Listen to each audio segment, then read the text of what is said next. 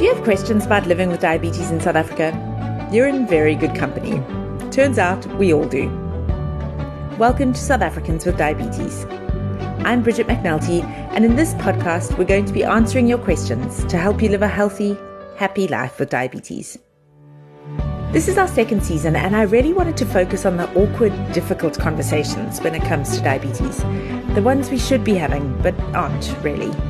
So I asked some really smart people to talk to me about everything from diabetes burnout to diabetes and language, stigma and eating disorders, practical things like heart health and insulin timing, and bigger picture stuff the diabetes situation in South Africa, the root cause of diabetes.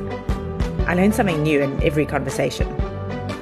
We've also included your comments in each episode because, most importantly, we're a community of people with diabetes who understand what it's like to live with the condition.